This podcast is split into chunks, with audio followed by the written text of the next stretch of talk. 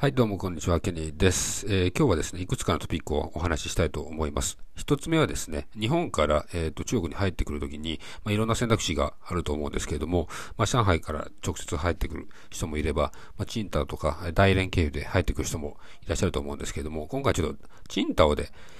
チンタオから入ってきた時の話をちょっとしたいなと思います。で、私一人友人がいまして、で、毎年何回もチンタオを経由して、まあ日本に一時帰国して、またチンタオから入って上海に戻ってくるっていう友人がいるんですけれども、今回、まあまた彼は一旦日本に帰って、まあチンタオ経由で戻ってきたんですね。ただ、戻ってきたはいいけれども、もう上海はご存知の通り、もう封鎖に入りまして、もういっかげつ以上経ってます。で、なかなかチンタオから出てこれないっていうような状況で、もうチンタオで隔離がにじゅういちにちかん行われて、で、その後に普通だったら上海に飛行機とかで移動してきて戻ってくるっていうような感じだったんですけど、まあ戻ってこれないということで、じゃあまあ毎日航空便予約したものがキャンセルになってしまうというような状況だったんですね。で、彼の場合はあのにじゅういちにち経った後、じゃあもうずっとそう隔離ホテルにいても意味ないからっていうことで、チンタオ市内に移動したんですね。で、移動できるんですね。これちゃんと、あの、申請すれば、ちゃんと出れます。で、チンタオ市内のホテルに泊まることができます。で、彼が言うにはですね、まあ、泊まれるホテルはですね、えっと、まあ、彼が泊まったのはウェスティンホテル、まあ、いつつぼしですね。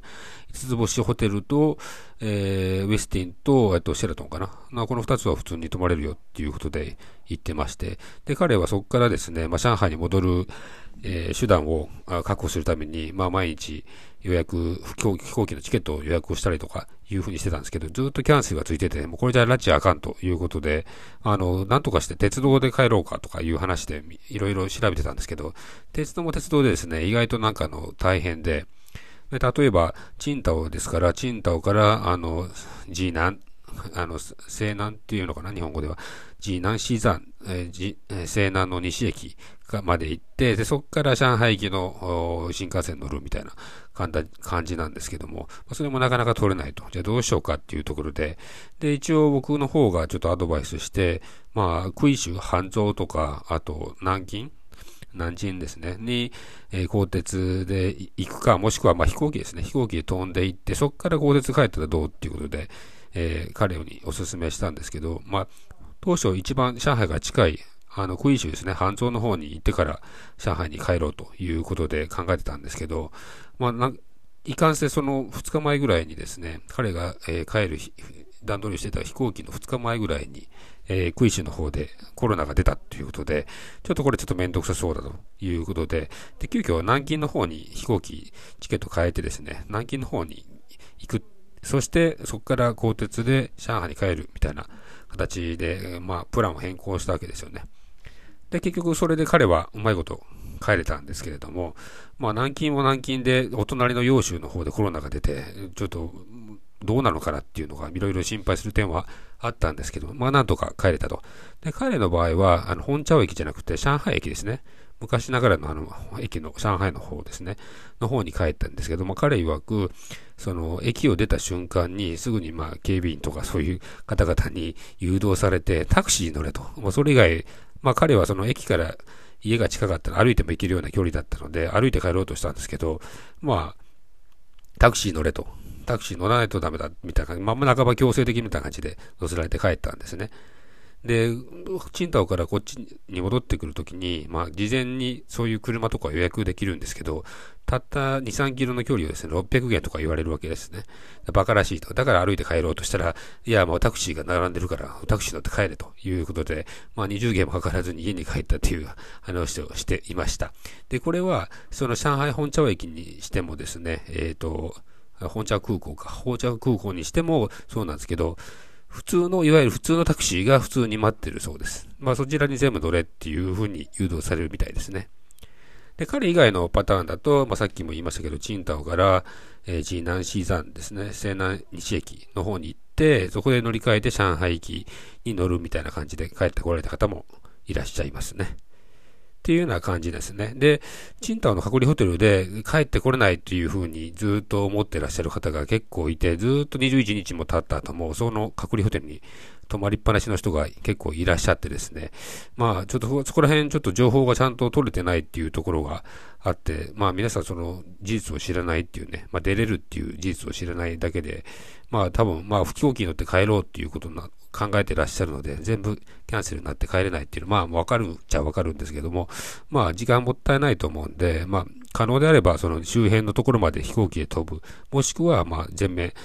えー、と高鉄新幹線で乗って上海に戻るっていうようなことはちょっと検討された方がいいかなというふうには思いますね。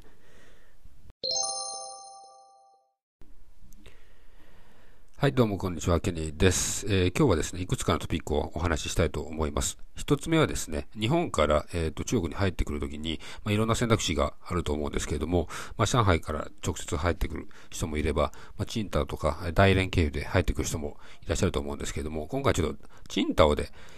チンタオから入ってきた時の話をちょっとしたいなと思います。えー、私一人友人がいまして、で毎年何回もチンタオを経由して、まあ、日本に一時帰国してまたチンタオから入って上海に戻ってくるっていう友人がいるんですけれども、今回、まあ、また彼は一旦日本に帰って、まあ、チンタオ経由で戻ってきたんですね。ただ戻ってきたはいいけれども、もう上海はご存知の通りも封鎖に入りまして、もういっかげつ以上経ってます。でなかなかチンタオから出てこれないっていうような状況で、もうチンタオで隔離がにじゅういちにちかん行われて、でその後に普通だったら上海に飛行機とかで移動してきて戻ってくるっていうような感じだったんですけど、まあ戻ってこれないということで、じゃあまあ毎日航空便予約したものがキャンセルになってしまうというような状況だったんですね。で彼の場合はのにじゅういちにち経った後、じゃあもうずっと隔離ホテルにいても意味ないからっていうことでチンタオ市内に移動したんですね。で移動できるんですね。これちゃんとあの申請すればちゃんと出れます。で、チンタオ市内のホテルに泊まることができます。で、彼が言うにはですね、まあ、泊まれるホテルはですね、えっと、まあ、彼が泊まったのはウェスティンホテル、まあ、いつつぼしですね。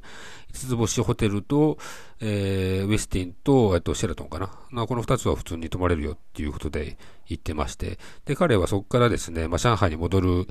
えー、手段を確保するために、まあ、毎日予約、飛行機のチケットを予約をしたりとかいうふうにしてたんですけど、ずっとキャンセルがついてて、もうこれじゃ拉致あかんということで、あの、なんとかして鉄道で帰ろうかとかいう話でいろいろ調べてたんですけど、鉄道も鉄道でですね、意外となんかの大変で、で例えば、チンタオですから、チンタオから、あの、ジーナン、あの、西南っていうのかな、日本語では。ジー南シーザン、えージえー、西南の西駅まで行って、で、そこから上海行きの新幹線乗るみたいな感じなんですけども、それもなかなか取れないと。じゃあどうしようかっていうところで、で、一応僕の方がちょっとアドバイスして、まあ、杭州、杭州とか、あと南京南京ですね、に、えー、鋼鉄で行くか、もしくはまあ飛行機ですね、飛行機で飛んで行って、そこから鋼鉄帰ったらどうっていうことで、えー、彼にお勧めしたんですけど、まあ、当初一番上海が近い、あの、杭州ですね、杭州の方に行ってから上海に帰ろうということで考えてたんですけど、まあ、なんいかんせそのふつかまえぐらいにですね、彼が、えー、帰る段取りをしていた飛行機のふつかまえぐらいに、えー、杭州の方でコロナが出たということで、ちょっとこれちょっとめんどくさそうだということで、で、急遽南京の方に飛行機、チケット変えてですね、南京の方に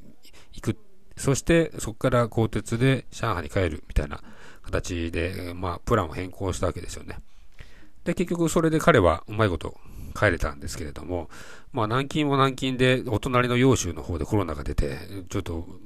どうなのかなっていうのがいろいろ心配する点はあったんですけど、まあ、なんとか帰れたと。で、彼の場合は、あの、本茶駅じゃなくて上海駅ですね。昔ながらのあの駅の上海の方ですね、の方に帰ったんですけども、彼曰く、その駅を出た瞬間にすぐにまあ警備員とかそういう方々に誘導されてタクシーに乗れと。もうそれ以外、まあ彼はその駅から家が近かったら歩いても行けるような距離だったので歩いて帰ろうとしたんですけど、まあタクシー乗れと。タクシー乗らないとダメだみたいな感じ、まあ半ば強制的みたいな感じで乗せられて帰ったんですね。で、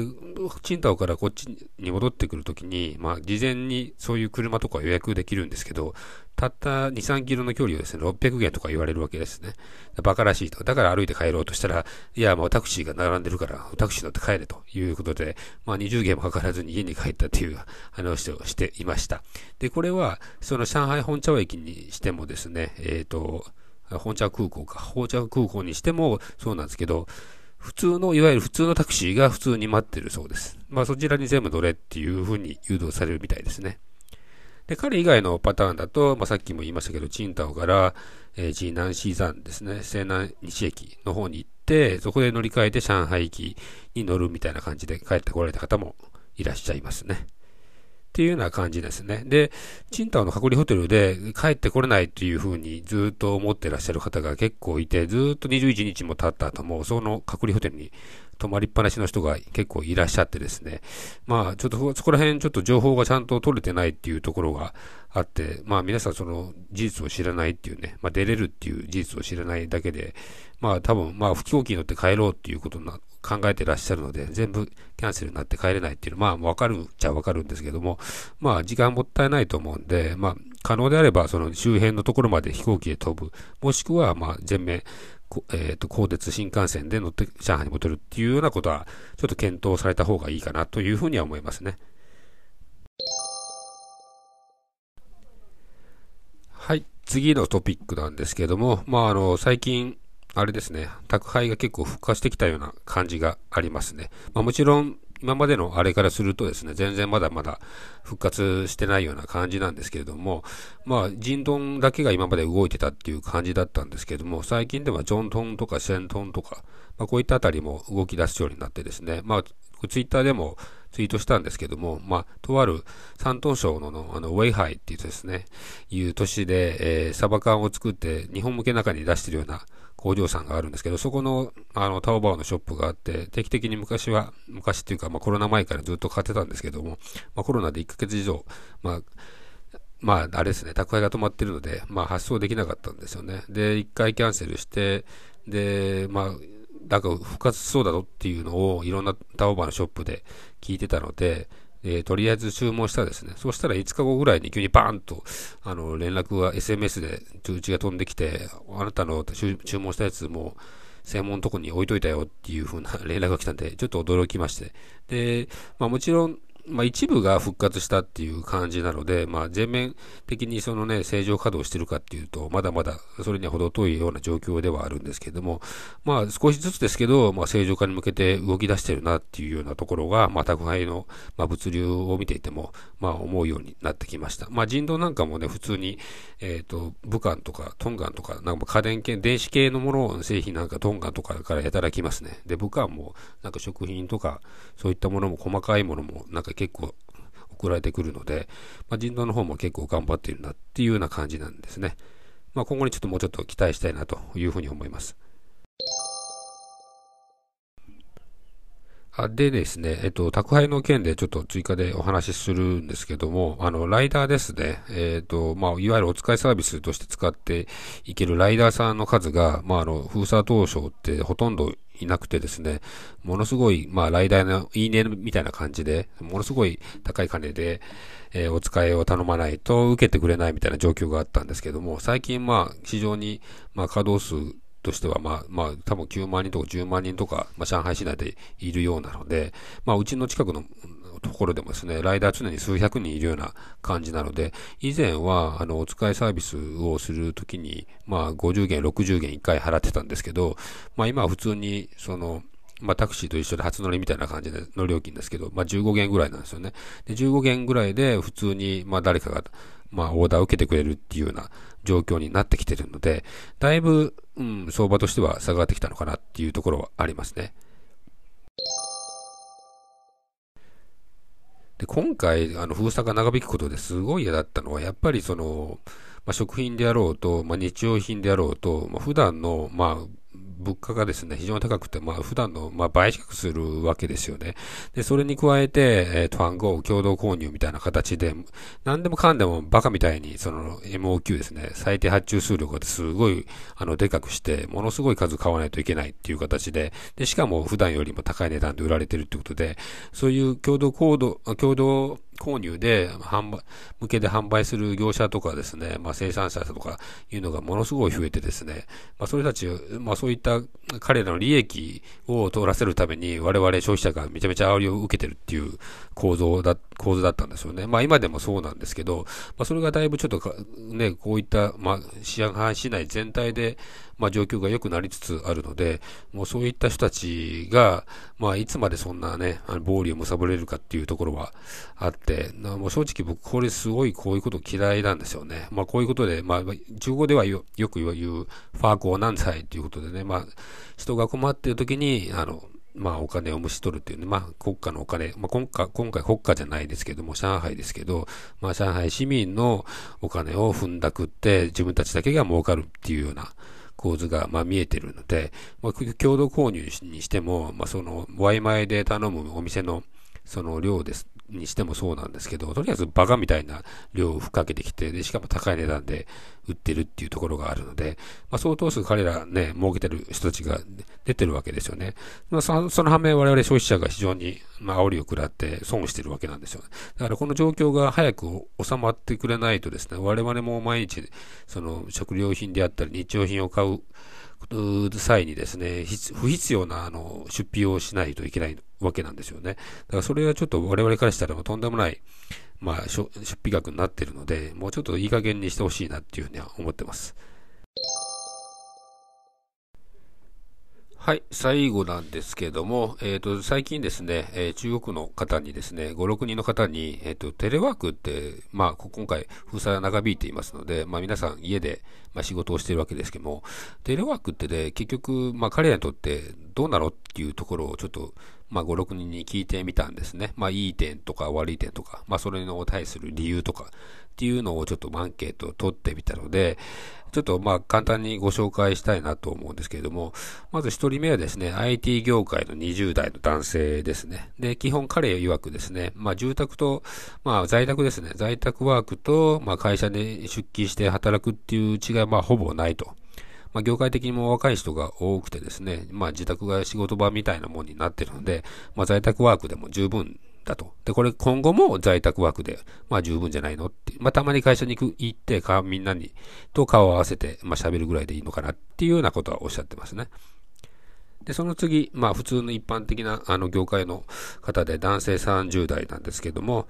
まあ在宅の方が確かに自由度が高いということでいいかもしれないと。ただですね、まあ子供がいて、まあ特にまあ学校行っている就学児がいるような家庭であると、まあ今の場合、まあ全部オンラインになって家にいますので学校に行けませんよね。なんでリモートでですね、まあ彼らの面倒を見たりとか勉強を見たりとかすることが必要があるので、まあ仕事の集中力を維持するのが非常に難しいというふうにおっしゃってます。で、その次がですね、えー、男性さんじゅうだい、広告業界で働いていらっしゃる方ですけれども、まあ、あの、広告業界っていうことで、まあ、あの、常に、まあ、お客さんといろんなコミュニケーションを取らないといけないということで、まあ、接待とか含めると、まあ、結構お金がかかるんですけども、まあ、今回、まあ、封鎖が長引いて在宅ワークということで、えー、まあ、そういった機会がちょっと、まあ、減ってるということで、まあ、ちょっと、仕事的にはちょっと、そういう意味での仕事に関しては楽になってるかなというところはあると。で、まあ、お客さんとのコミュニケーションに関しては、テンセントミーティングなどの、そういう、まあ、アプリケーションですね、ビデオ通話ツールを活用してですね、客先ですとか、まあ、もしくはサプライヤーさん、取引先の方とコミュニケーションの円滑を図っていると。で、もちろんその WeChat であったり、電話も、まあ、普通に使いますよということですね。で、彼も、まあ、先ほどの方と一緒ですけども、在宅ワークっていうのは、やっぱり難しいところがあるよねと。で、な、何かっていうと、家とかに、まあ、上海、上海の家庭の場合は、大体そうなんですけど、まあ、お母さんを、お父さんお母さんと一緒に住んでて、で、子供がいてということになると、まあ、非常に環境的に厳しいですよね。まあ、いろんな男も出ますし、まあ、彼らも喋りますしね。で、子供がいるとやっぱり騒いじゃいますんで、なかなか大変だと。で、集中して仕事が行い、まあ、行うことができないっていうところは非常に大きいと。まあ、短期間であればですね、まあ、なんとかなるんだけれども、今回のようにいっかげつを超えてくるような感じになってくると、まあ、仕事場、っていう感じもないですよね。家なんでね。その雰囲気作りっていうのが非常に難しいですよね。やっぱり会社に行くってことで、ああ、仕事にしに来たっていう、まあ感情が出るというふうに思いますけれども、リモートだとそれはなかなか難しいですし、まあ、リモートだとできない、まあ業務とか、まあ雑務ありますよね。社員を押したりとか、まあ契約書を作って、判行して、で、発送して、みたいな、いうところがあるんで、まあそこら辺は非常に不便だというふうにおっしゃってます。で、次はですね、えー、さんじゅうだいの女性、アパレル業界ですね。卸、卸ですね。在宅ワークの方は環境は非常にまあ普通です。まあ、ごく普通のまあ家ですと。で、会社で仕事する方が仕事してる感がまあ非常にあるんですが、ただやっぱり在宅っていうのは自由度は高いんだけれども、まあまあこれはこれでありだと思うけれども、あのまあちょっとまあ環境的にまあ自分の家なので、まああんまり仕事する環境としてはまあちょっと微妙だなということですね。で、彼女曰く、まあ、お客さんとのコミュニケーション、まあ、日頃から WeChat とか、そういう、またさっきおっしゃった、言ったような、あの、テンセントミーティングみたいなツールを使って、オンライン会議を使ってやり取りしているので、まあ、まあ、以前と変わらず、特に問題ないと。で、在宅っていうのに関しては、まあ、自分の家なんで、リラックスはできるんですけども、やっぱり雰囲気的に仕事をしてるっていう感じがしないっていうふうにまたおっしゃってますね。なんで、結局はやっぱり仕事っていうのはやっぱり会社に行ってやりたいというような話をされてますね。で、えー、最後ですけれども、えー、女性にじゅう代、えー、シェアオフィスで働く方の話なんですけれども、まあ、彼女曰く、まあ、コロナがなければ、まあ、多くの人、まあ、多くの中国人は会社に行って仕事をしたいと考えると思う。在宅だと仕事をしているという雰囲気が出ないし、集中して物事に取り組むことが非常に難しいということですね。で、会社のあるシェアオフィスに毎日来ている人たちって、まあ結構いるんですけども、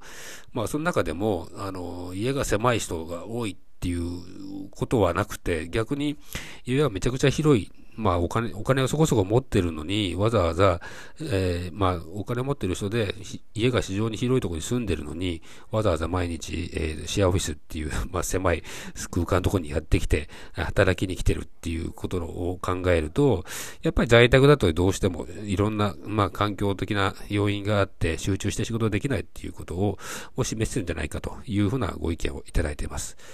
なるほどですよね。非常に参考になる話だったかなというふうに思います。やっぱりですね、ま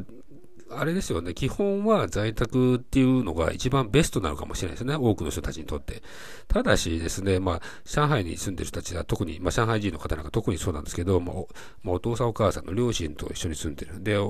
えー、子供がいて、えーそうまあ、上海の人たちは、まあ、男男女限らず、まあ、食事を作ったりしますよね。家事もしますよね。食事の用意して子供の勉強を見て、で、毎日朝早くからですね、ネットスーパーの食料争奪戦に参加してとか、まあ、トワンゴー共同購入に、えー、いろいろやってみたいなことをやってると、正直言って、まあ、そ仕事をその行う時間っていうのはめちゃめちゃ限られてきますよね。で、まあその場所、環境としても自分の家なので、まあいろんな人と一緒に暮らしてるわけですから、まあ集中できる環境にはちょっとないような感じになっていると。まあ先ほどもありましたけど、広い家に住んでいる人でさえ会社に来て仕事をしたいと考えているよ、よっていうことだったので、まあやっぱりこういうことを考えると、まあ理想的な在宅ワークっていうのは、子供さんですね、その就学時ですかね、幼稚園もしくは学校、小学校とか中学校に行っているようなお子さんがいる家庭の場合、彼らが学校に行けるっていう条件で、えー、在宅ワークを行うっていうことであれば、まあかなり、あの、いい感じで取り組むことができるんじゃないかなというふうに思います。もちろん、その在宅である限り、まあ、環境っていうのはやっぱりちょっとかね、あの、あんまり限られてますから、自分でそれなりに在宅ワークしやすいような環境を作るってことは非常に大事だと思いますんで、そこら辺は個人としてしっかり考えてやっていかないといけないかなという部分であると、あるかなと思いますね。